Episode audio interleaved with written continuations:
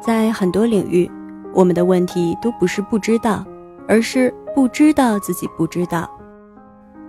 可往往最重要的事，却都是你不知道的事。那么，我们该如何提升自己的思考力，尽可能的弥补自己的缺憾呢？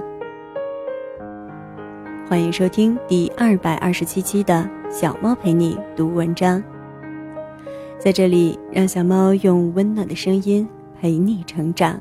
我是财猫。今天节目的标题是：最重要的事都是你不知道的事。作者孙圈圈。在此，非常感谢原作者为我们带来的精神财富。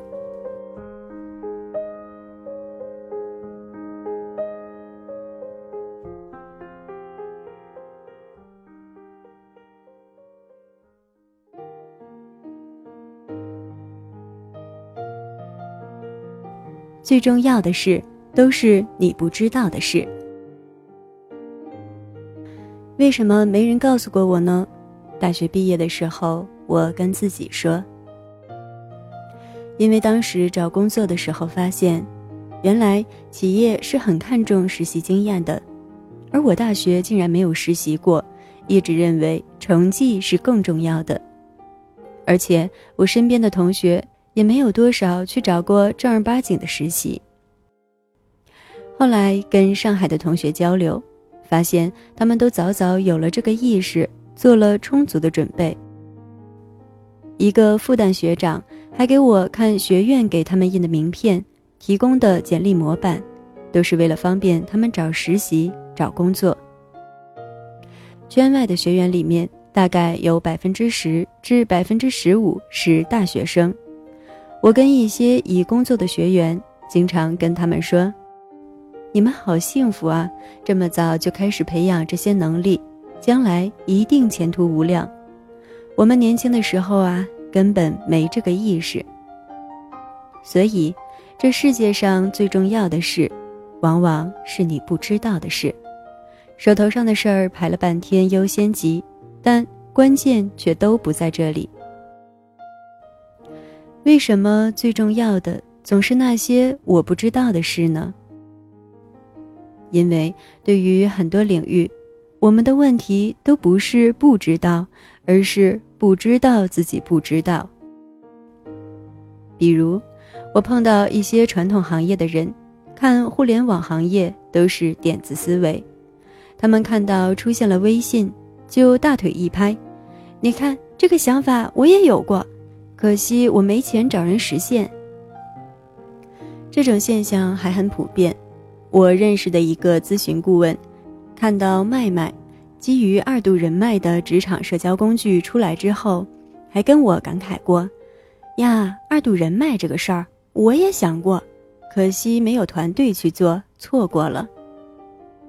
我有个好想法，就差个程序员。这种想法最大的问题。”不在于他们不了解互联网，因为如果只是不了解，那么去学习就是了。最大的问题在于，他们不知道自己不了解互联网，所以他们认为事情本身简单，点子就是关键成功因素，所以不愿意去深入了解。这就像我上篇文章提到的。实习两个月之后，就认为自己能够胜任公司所有的岗位。如果有两个实习生，他们能力相当，但一个人知道自己不知道，而另一个人不知道自己不知道，那未来的成长将会是天壤之别。因为前者可以通过学习来进步，而后者花再多时间也只会原地踏步。除了学习，情绪管理也是一样。我在发怒，跟我知道我在发怒是两个完全不同的状态。只有后者，才可能可以有意识地引导自己的行为，最终才有管理自己情绪的可能性。所以，我们向前发展的关键是不断去发现那些你不知道的事。话说回来，既然是不知道的事，那要如何发现呢？我在此有四点建议。首先是撞墙。心理学家让皮亚杰认为，认知发展受三个基本过程影响：同化、顺化和平衡。举例来说，我们都知道，婴儿看到奶瓶会很自然地放到嘴里吮吸，这是他们最初的认知。之后，他看到任何东西都会想要放到嘴里吮吸，这就是童话。也就是说。将未知的事物归入现有的处理模式，就算大人去阻止，也很难改变他们的行为。但直到有一天，他撞到了墙，突然发现无法将墙放到嘴里，这时候他会对原有的认知进行修正，来适应新情况，这就是顺化。顺化完成后，他就对墙有了一个新的认识。这种状态就叫做平衡，下次再撞到墙，它就可以同化了。所谓认知，就是不断的在同化、顺化，再达到新的平衡。如此看来，要让我们认识到那些不知道的事，就是要去撞南墙，去经历跟过去不一样的挑战，从而发现自己的认知边界，然后得以扩展。在我看来，大部分人都没能发挥出自己真正的实力，不是因为不够努力，而是撞的墙不够多。如果你总是在做自己一直在做的事情，那么就只能学到过去已经知道的东西。二，跟高人。很多咨询顾问都知道，华为是个大客户。但也是个难搞的客户，给华为做过咨询项目，可以吃好几年，因为很多企业都想学华为。但是华为对顾问的要求非常苛刻，他们自己有很多成功的管理经验，而且挖了很多优秀的咨询顾问过去，让他们满意不是件容易的事儿。但当年的华为可不是这样，九十年代。华为请 IBM 为自己梳理流程和建立系统，当时内部很多人对顾问的方案有质疑，但任正非说：“一切听顾问的，好好学习，学明白了你就伟大了。靠自己去悟是悟不出大道理的。先跟高人学习，然后再超越高人，是我们成长的最快路径。所以。”面对某个领域比你牛的人，不妨先相信他在这个领域的判断，跟他学，然后再批判。比你牛的人一定会在某些方面有可借鉴的地方。在咨询公司的时候，我们总是需要在一至两周之内就熟悉一个行业。这时候最快捷的方法不是去读什么报告。因为你根本无法判断应该重点看什么信息，哪些信息是正确的，你处在不知道自己不知道的状态。而最快的办法是找到那个行业的高人，让他指出这个行业的关键点。有了这些关键点，你就达到了不知道的状态，然后就可以去找那些不知道的信息，去提升自己的见识了。当然，要注意的是，所谓高人都是有局限性的，你需要考虑他专长的领域。比如说，我之前给企业做过八年多的咨询，知晓企业需要什么样的人，咨询的思考方式等等。所以，你问我个人发展的问题，学习我设计的思考和沟通相关的课程，这些都可以。但是，如果你向我请教如何写爆款文章、如何写作，就未必有什么收获了，因为那不是我的专长领域。站得高才能看得远，所以跟高人学才能借他们的眼，打开自己的视野。三，走出圈外。我在深圳的时候，跟圈外的一位优秀学员吃饭，他带了自己的爱人一起。女生的经历很有意思，一毕业就进了一家国企，待了六年。领导经常给他们说的是：“你们在这里还能生存，体制可以养着你们，但到外面竞争压力大，你们出去就一无是处了。”而且那家公司提供住宿。所以他整日不用出公司，很难接触到外面的世界。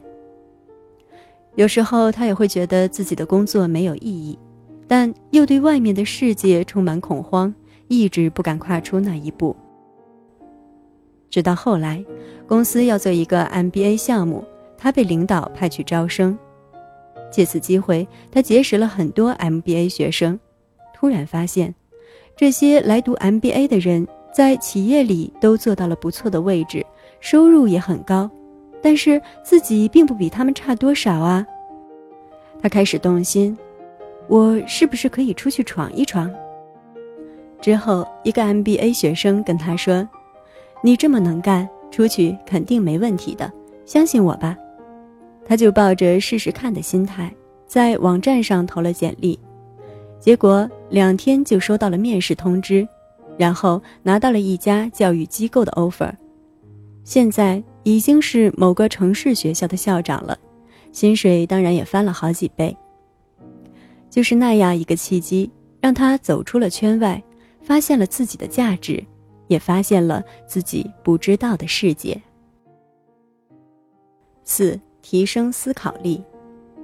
圈外一个实习生跟我说，现在有互联网真好。每个人都可以公平地接触到优质的教育资源和前沿信息。我说，你错了，互联网是加剧了信息的不公平。比如，你看 Coursera 上面汇聚了世界上最顶尖的几十所大学的数百门课程，似乎是更加公平了。但实际情况是，在 Coursera 上学习的人，百分之八十都有大学学位。为什么那些最需要教育资源的人没有去学习呢？记得在之前知乎上看到一个用户的故事，他曾经捐了一些 Kindle 给一个学校，然后给他们充了会员，希望他们能够通过电子书打开自己的视野。但有一天，他打开账户看他们都看了哪些书的时候，发现都是些《花千骨》《成功女人十二点》。微商是如何炼成的？如果学不会思考，即便最正确、最有价值的信息摆在你面前，也一样是错过。那么，要如何提升自己的思考力，鉴别有价值信息呢？我之前写过很多关于思考的文章，这里不再重复。但抛开方法不谈。如果从习惯的角度来说，我会觉得最重要的是以下两点：一、少看成功学和鸡汤。我在最绝望的时候，也会翻一翻鸡汤，让自己可以继续走下去。但是，它就像安眠药，偶尔使用可以助睡眠，长期过量的使用则会伤害身体。因为成功学和鸡汤之所以受欢迎，往往就在于他们将复杂的世界简单粗暴化，让你读起来更容易，而他们的核心就是禁锢你的思维。所以，去读一些真正有逻辑的、成体系的内容吧。第二，吸收之前先消化。这两天，定位大师特劳特去世的消息在朋友圈刷屏，很多人对他和李斯的定位理论展开了讨论。比如，定位理论其中一条说的就是，品牌的焦点应该越窄越好，顾客看到你就马上联想到某类产品。但如果把你的品牌用到新的品类上，顾客的认知是无法移植过去的。最终甚至把你的品牌整体削弱。听起来很有道理，因为王老吉就是一个很好的例子啊，占了上火这个定位，最终取得了巨大的成功。而且想象一下，哪天如果王老吉开始做牛奶了，确实会让人很难接受。但是如果再仔细想一下，似乎也能举出不少的反例，比如特劳特的合伙人李斯曾经预言苹果如果做手机一定会失败，可结果呢？这样来看，定位理论似乎又是错的，因为苹果这样的公司做电脑、做 MP3、做手机、手表，大家都还是会买的。但是如果我们再进一步的细想，苹果给我们的感觉是什么呢？是 think different 的精神。所以从这个角度来看，定位理论似乎又是适用的。因为苹果占领的不是电脑、手机等等品类的定位，而是 think different 这个价值观的定位。这种价值观定位让他做任何需要创新的产品，顾客都会愿意尝试。但如果再细想下去，可能又会有质疑：那价值观定位是不是也是一种定位呢？对这些小问题进行独立思考。看起来很累，而且收获不会很大，不会让你迅速的有认知升级。但是，如果我们拒绝进行不断的小升级，那么累加起来的变化最终将变成巨大的鸿沟，它将大到足以切断我们向前发展的道路。所以，有时候我们都需要停下来，去发现那些重要但你不知道的事情。你可以首先撞墙，做一些新的事情，然后认识一些自己圈子以外的人，之后向各个领域的高人请教，最后不断提升自己的思考能力。那么，请记住这样一句话：最重要的是，往往是你不知道的事。感谢你的收听，这里是菜猫 FM，我是菜猫。菜菜的流浪猫，更多精彩，欢迎订阅小猫的微信公众号“菜猫”，号码就是“菜猫”的全拼加 FM。你也可以在节目搜索栏搜索“菜菜的流浪猫”或者“小猫陪你读文章”进行关注，让小猫用温暖的声音陪你成长。我是菜猫，小猫陪你读文章。希望能为你的生活带来一些温暖，一些快乐。